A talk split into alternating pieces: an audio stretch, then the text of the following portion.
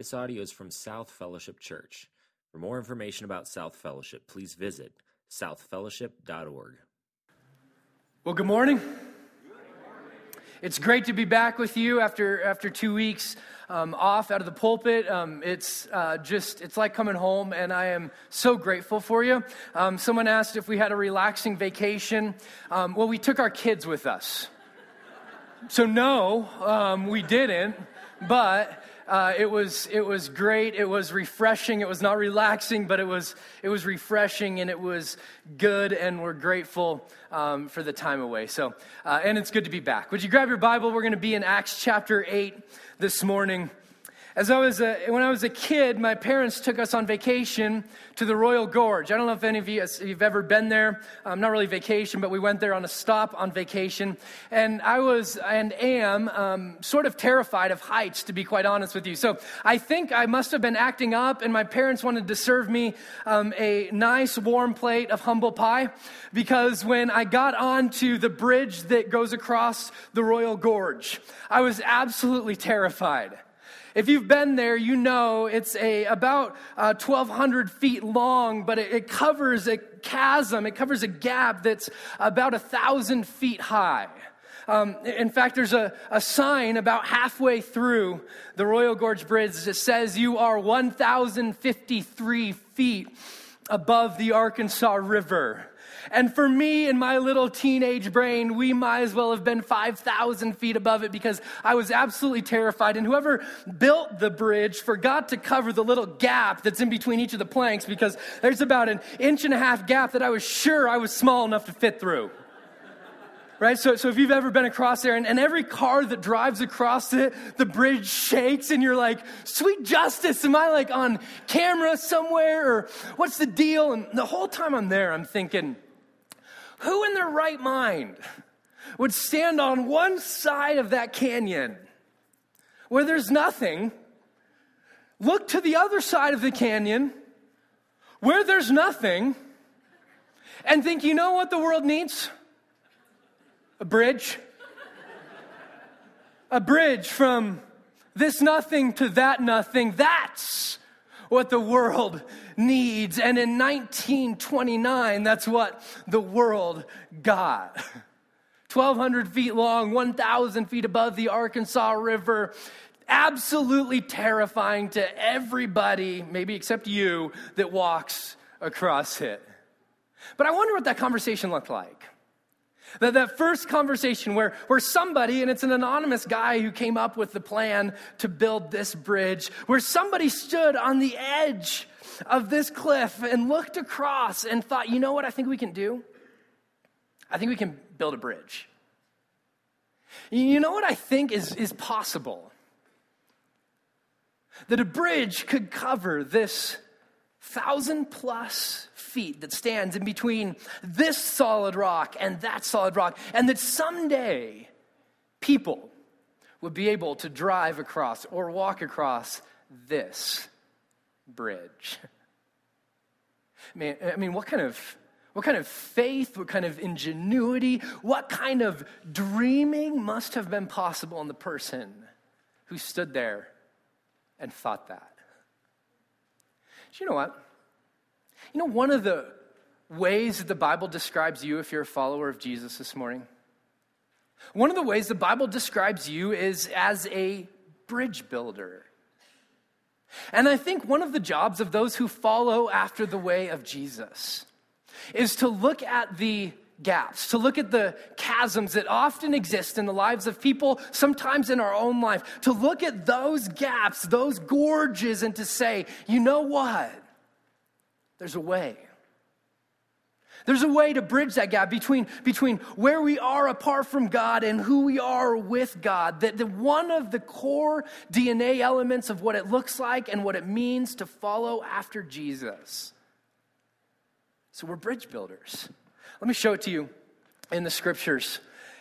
In 1 Peter chapter 2, verse 9. Um, Peter writes this to the churches. He says this, but to you, um, and, and he would write to us too.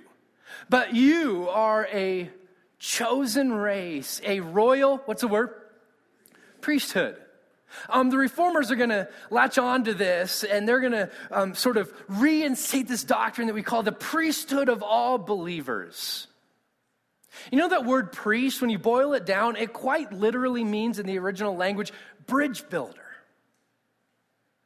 There were a, a nation of bridge builders, a church full of people who look at the chasm, who look at the gorge, the gap that often exists between people and this great God who loves them, who died for them, who paid the penalty for them. And we, we are oftentimes the bridge between where people are at and the kingdom of God that God so longs for them to step into.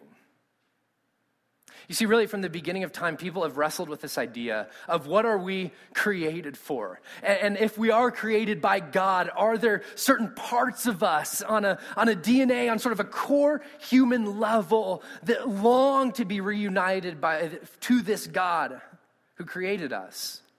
So throughout time, people have said things um, like, like Blaise Pascal wrote when he said this. When he said, There's a God shaped vacuum in the heart of every person. And it can never be filled by any created thing. It can only be filled by God, made known through Jesus Christ. Um, so, so some people have sort of picked up this terminology and they've said we have this God shaped void inside each one of our souls. Earlier, St. Augustine, before Blaise Pascal wrote that, St. Augustine wrote, God, you've made us for yourself. And our hearts are restless until they find their rest in you.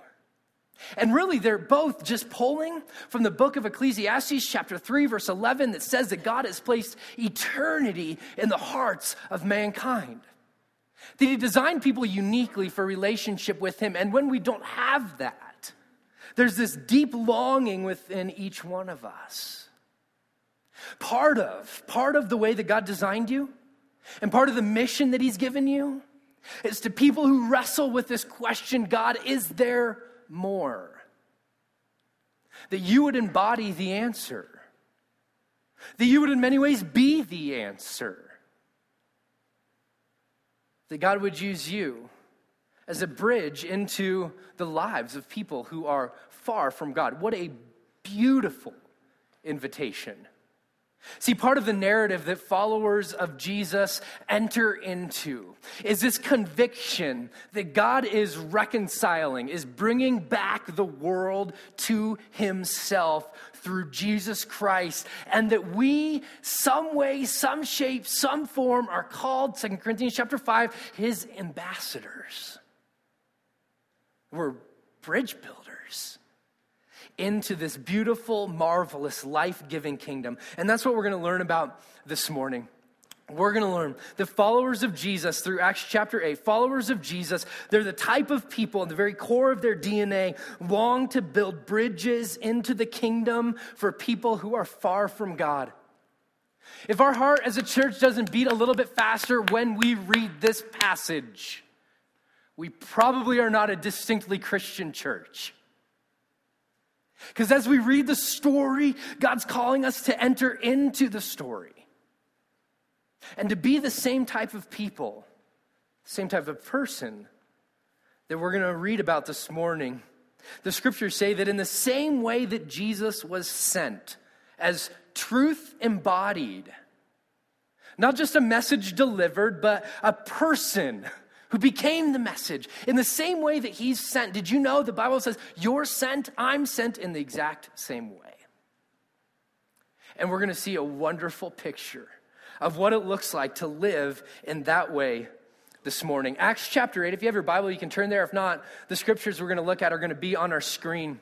If you're joining us for the first time this morning or for the first time in a while, let me catch you up with the story that we're in. We're looking at the book of Acts and the early church, the first church. Specifically, over the last few weeks, we've been studying a man named Philip. He was one of the earliest followers of Jesus, one of the seven who was picked to serve the church in a really unique leadership type of way. He was also one of the men who, when the church began to be persecuted in Jerusalem, was one who went out and he started to share the good news of the gospel in the surrounding areas, specifically with um, the Samaritans. We're picking up his story after he leaves Samaria this morning, Acts chapter 8, starting in verse 26. It says, And now an angel of the Lord said to Philip, Rise and go toward the south, to the road that goes down from Jerusalem to Gaza. Now, just a quick timeout. Anybody aware of a few things going on in Gaza lately? I don't know. If you're not, not aware, you might want to get off Facebook. Just check a news app every once in a while, okay? All right, so a few things still going on in Gaza. This was a desert place. And he rose and he went. And there was an Ethiopian, a eunuch, a court official of Kandake, a queen of the Ethiopians, who was in charge of all her treasure. He had come to Jerusalem to worship.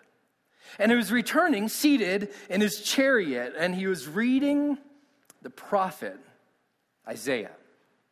Now, as we get this picture painted for us of what it looks like to be and to live as bridge builders, people who, who sort of bridge that gap between people who are far from God and the kingdom of God, we're going to do that. We're going to get entered into it in the scriptures through a story. And there's two characters you sort of need to identify with to know as we begin this study. The first is Philip. Philip, as we said, was in one of the earliest followers of Jesus. He was a person who was from Bethsaida, which was part of what they called the Orthodox Triangle. It was an area that was known in the sort of Judean area. It was, it was known for being highly devout, highly religious, and for being um, ones who, as best they could, kept the law of God. So that's Philip's background. And as he enters into being a follower of Jesus, he sort of has this, this DNA that carries with him. And Jesus starts to change that and starts to show him his grace and his mercy.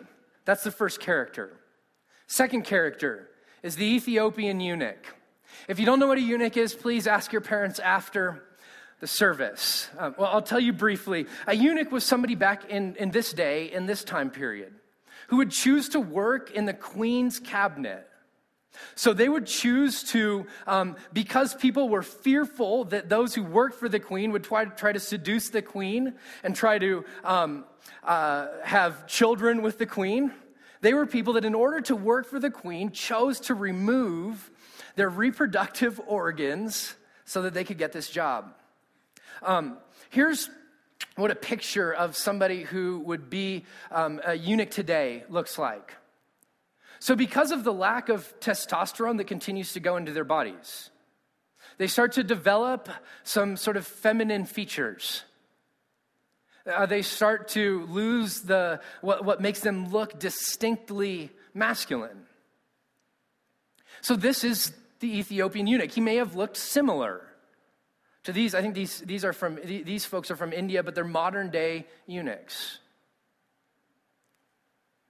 So we have this man, Philip, this devout background from de- devout Judaism, meets Jesus on fire with the grace and mercy of God, and he encounters, he's going to encounter an Ethiopian eunuch who came to Jerusalem 1,200 miles to worship or to enter into the conversation of what the Jewish people believed that God was like. This eunuch is politically powerful, works for the queen, works directly under the queen. Um, as far as resources go, he's extremely wealthy. But socially, socially, he's a type of uh, outcast, as we're going to see as we continue on in the story. So here's how the story continues. Verse 29. And the Spirit said to Philip, Go down and join this chariot. So Philip ran to him. Now, just a quick timeout. Isn't that a great description of somebody who follows after the way of Jesus? They hear the voice of God and they run. And he heard him reading Isaiah the prophet and asked, Do you understand what you're reading? And he said, How can I unless somebody guides me? And he invited Philip to come up and to sit with him. Now, the passage of scripture he was reading was this Like a sheep, he was led to the slaughter. Like a lamb before its shearer is silent, so he opens not his mouth. In his humiliation, justice was denied him. Who can describe this generation? For his life was taken away from the earth. Verse 34. And the eunuch said to Philip, About whom, I ask you, does the prophet say this? About himself or about someone else? And then Philip opened his mouth, and beginning with this scripture, he told him the good news about Jesus, the declaration of the gospel. And as they were going along the road, they came to some water, and the eunuch said, See, here's water. What prevents me from being baptized? And he commanded the chariot to stop. They both went down into the water, Philip and the eunuch, and he baptized him. And when they came up out of the water, the Spirit of the Lord carried Philip away, and the eunuch saw him no more and went on his way rejoicing. Well, well he also went on his way going, What in the world just happened? Right? I, I mean, and, and Philip, it says that Philip, but Philip found himself at Azotus, and as he passed through, he preached the gospel to all the towns until he came to Caesarea. Yeah, he preached and he wondered, what in the world just happened to me? Where am I? Does anybody have a map? Can you show me where I am on this map? Because just a few seconds ago, I was in Gaza, and now I'm not. But here's what he does regardless of where he is, Philip is somebody who preaches the gospel even when his head's spinning a little bit. His center point is I may not know where I am and I have no clue what just happened to me, but one thing I do know Jesus Christ is Lord. That's what I know. And as we enter into this story, we're going to see a few things that sort of start to jump off the pages to us about what it looks like and what it means to live as those who build bridges between the gaps that are often in people's lives and the kingdom that God longs for them to walk in. The first thing we see as we look at the story of Philip is that he hears the voice of the angel, rise and go, and he does. And he hears the Spirit say to him, over there to that person, and he runs.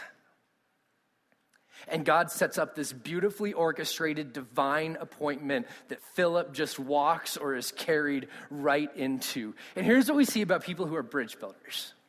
So if that's a longing of your life, like it is for mine, a few things we see from the scriptures is, is that they're the type of people who trust that obedience, that when we walk with Jesus, when we follow his way, when we do life the way that he designed us to do life, when we're obedient to the things that He has instructed us to do, and we do understand, He leads us into opportunity.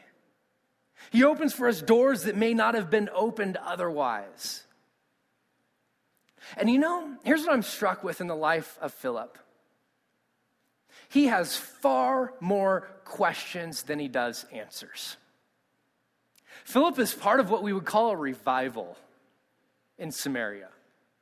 I mean, left and right, he's seeing Samaritans turn to the grace and goodness of Jesus Christ. He's seeing this church built from its very incipient stages. He's part of it. He's training up men and women who would lead this church. And God says, Go. And he does. He leaves this flourishing ministry and he goes to Gaza. At this point in time, Gaza's a ghost town. Hundred years previous, it had been destroyed. Philip is quite literally walking into the fog. No clue what awaits him. He just knows this. He knows if God's calling me to do it, I'm going to be faithful to go. And as I go, He's going to show me why. And He's going to be faithful to provide opportunity to lift His name, His glorious, beautiful name high. You ever wondered why God doesn't sometimes tell you the why? I mean, am I the only one that goes, hey, God, like, here, here's what I'll obey, but I just need some of the blanks filled in? Right? God, I'll, I'll do that. I'll go there. I'll have that conversation if we can talk about what's going to come from it. Am I the only one? And, and I think one of the reasons God sometimes doesn't tell us the why is because we wouldn't go if we knew the answer. Because let's unpack this. Philip leave a flourishing revival to go to a desert place, Luke points out for us, in Gaza, ghost town of 100 years. Why, God? Well, because there's a man there. One man? Yeah, one man. Eh, um, because there's one man, there's this eunuch there. The one guy's a eunuch? Mm-hmm. And he doesn't understand the prophet Isaiah. Wait, wait, wait, wait. So, so I'm leaving a revival and I'm going to one man, to a eunuch in the desert to unpack to him the prophet Isaiah. Yeah, that's it. Go. Go. And what we see is as we go and as we're obedient, God starts to show us what he has, but not all at one time. And there's some of us that are thinking, eh, maybe in our jobs, in our workplaces, maybe in relationships that we're in, maybe in, in our home life where we're starting to think, God, your way isn't getting me where I want to go quick enough. And so I'm sort of going to tap out of that way. And the way you've called me to do relationships, the way you've called me to live my life, the way you've invited me to be a person who builds bridges for the kingdom of God, and, and, and obedience isn't working out that well. And so I'm going to sort of tap out of that and I'm just going to do things my way. And one of the things we see in the life and story of Philip is that as we're obedient to God, as we respond to his invitation, his prompting, his spirit, and his word, he's faithful. He's the type of God who brings opportunity our way. See, here's a key truth we learn in this passage is that a willing spirit, a willing spirit and an attentive heart leads to lives of great significance. See, we think the people that make the biggest impact are the most gifted. Not true. Very little correlation. The people who make the biggest impact are the most responsive to God and the most obedient to Him. You look throughout the scriptures, time and time and time again. And some of you are thinking of tapping out, and you're thinking of going a different direction. Will you look up at me for just a second? Will you look up at me? continue down the road of being obedient. He'll bring opportunity. It's what he does. See, the story of, of Philip continues. As he's obedient and as he walks down this 56.3 mile trek as a crow flies, I don't know exactly how long it was on the, the way that, that Philip went. Two day trip from the area that he was down to Gaza. And he sees this Ethiopian eunuch sitting up in this chariot. I can just imagine his thought as God says, Go to him. His thought is him? Wait, wait, are there, is there like a mass gathering of people behind him? Well, sort of. We'll talk about that at the end. Okay? But it's just him. One guy, a guy who's a social outcast. And Philip not only is obedient to God, but the next thing we see is that people who build bridges, they're the type of people who resist fear and who engage questions and doubts. I don't know when this happened, but at some point, church became a place where everybody pretended to be okay and have it together instead of the type of place where somebody like the Ethiopian eunuch would have felt at home. Somewhere along the way, church became this place that we pretend we have all the answers rather than asking really good questions.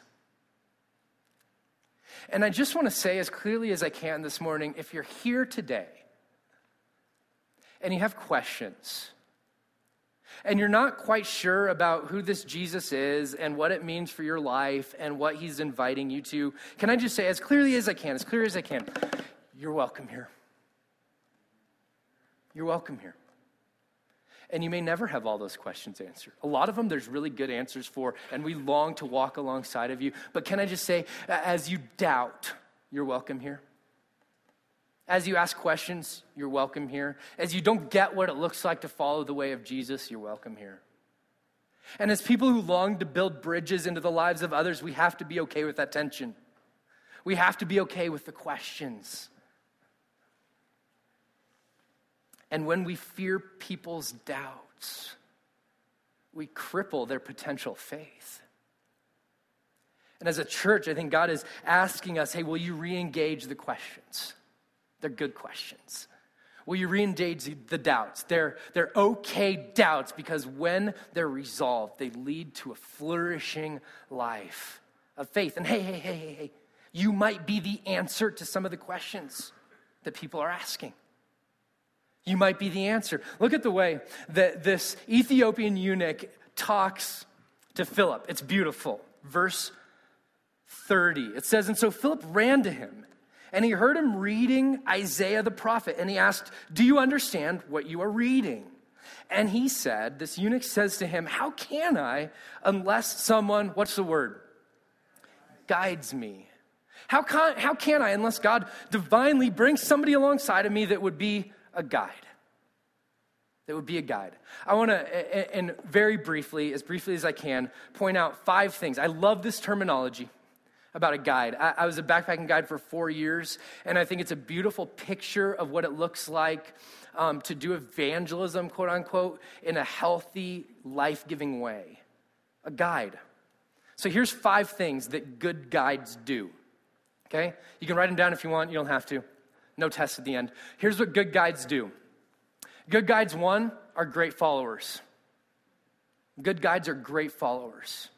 You see this in the life of Philip. Uh, Philip says, or uh, God says to Philip through an angel, Go to Gaza. He goes. He says, That's the guy through his Holy Spirit, and he runs to him. And what we see first and foremost about Philip's life is that it's submitted under the lordship of Jesus Christ. The best spiritual guides are those who are submitted under the lordship of Jesus and who are first and foremost followers before their guides.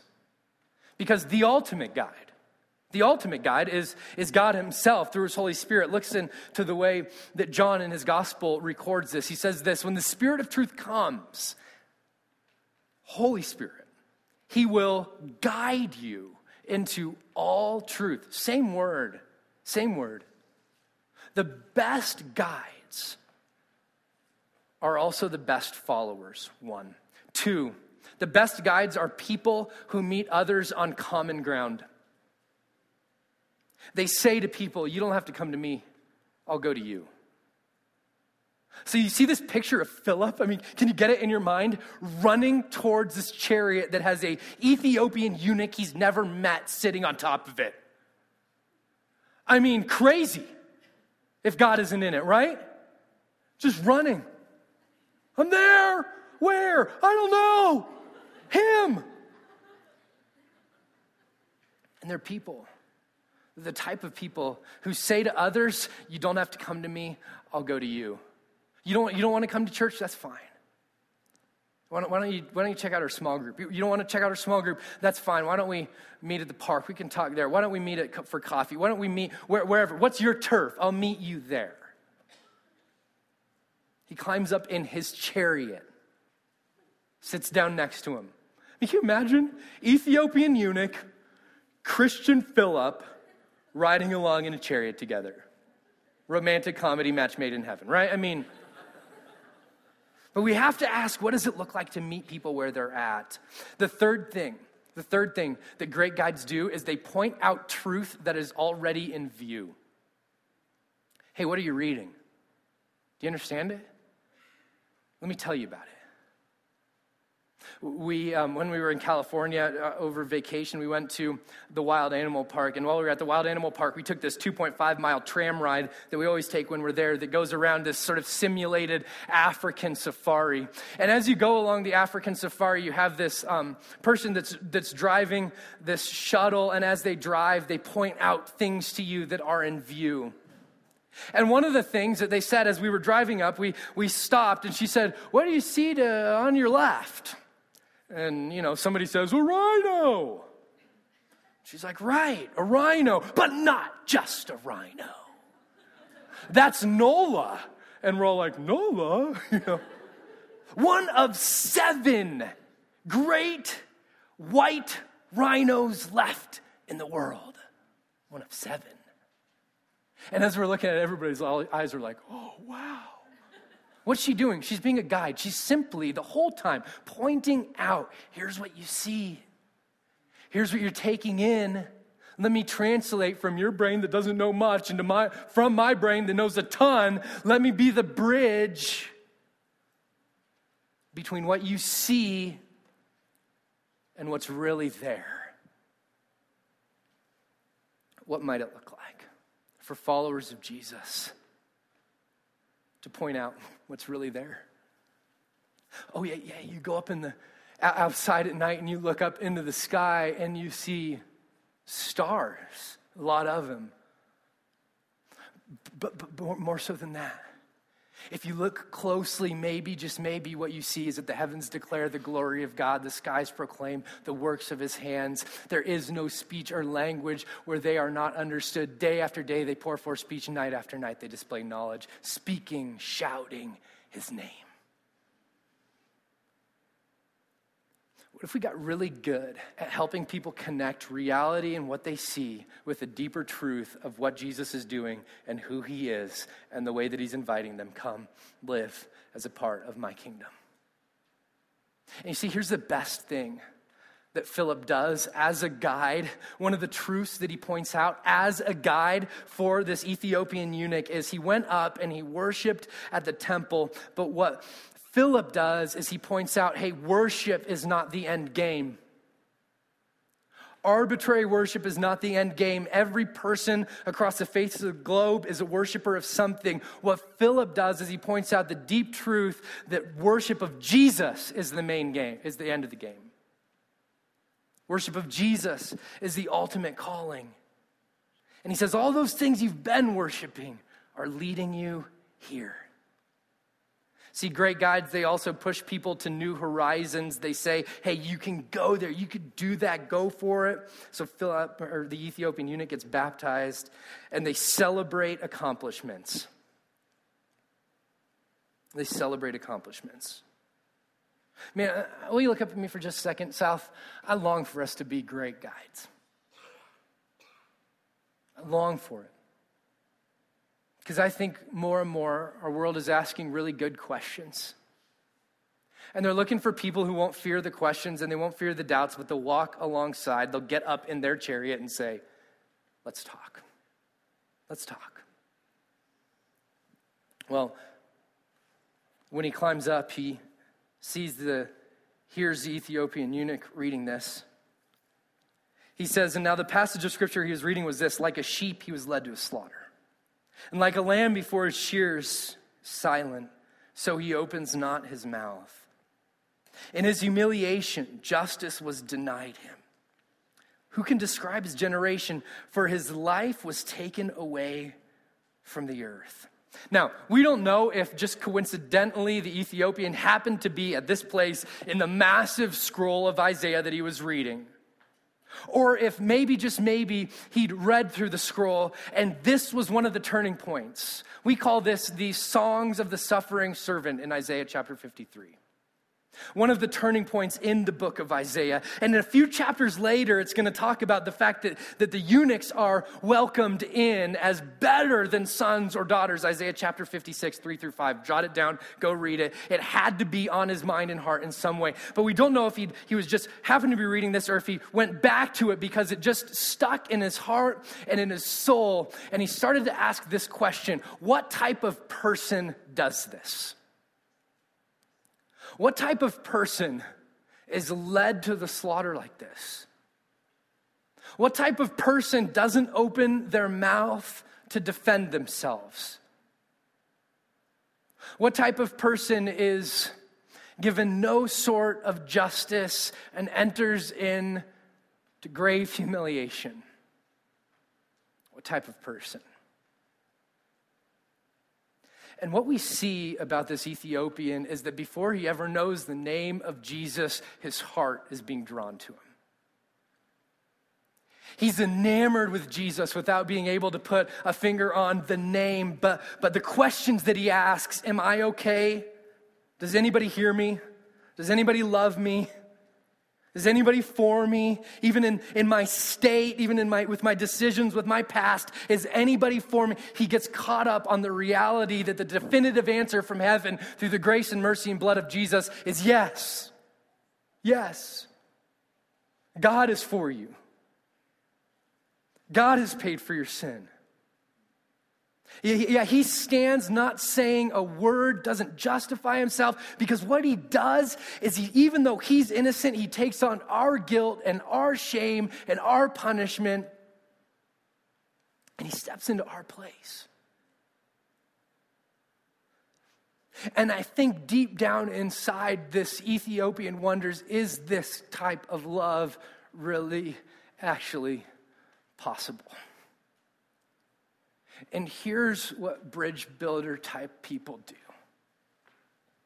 they passionately, ruthlessly point to the scandalous, using that word intentionally, grace and love of God. here's this, this question that the Ethiopian asks towards the end Hey, there's some water. Is there any reason why I, I shouldn't be baptized? Now remember, remember, he just got done worshiping in Jerusalem, worshiping at the temple in Jerusalem. And so outside of that spot of worship, there was a sign. There's a sign probably from the book of Deuteronomy, and it said this No one whose testicles are crushed or whose male organ is cut off shall enter the assembly of the Lord. Wow, didn't think you were going to hear that at church today. And so the whole time he's there, he's on the outside looking in. The whole time he's there, he's reminded, My past has disqualified me from a future with God. The whole time he's there, his decisions have severed him, intentional usage of the word, from God. The things that he's done in his past defined his future. Is there any reason why I shouldn't be baptized? In his mind, he's going, I can give you a few hundred if you want them. Here's where I've been. Here's what I've done. Here's the decisions that I've made. And Philip's answer is Nothing. No reason. You trusting in Jesus? Yeah, but I got a lot of no no no no no but. Are you repenting? You changing the way that you think? Yeah, well, then the kingdom's open to you. Yeah, well, I've got a whole U haul full of baggage from the way I used to live. Great. Let's go down get baptized.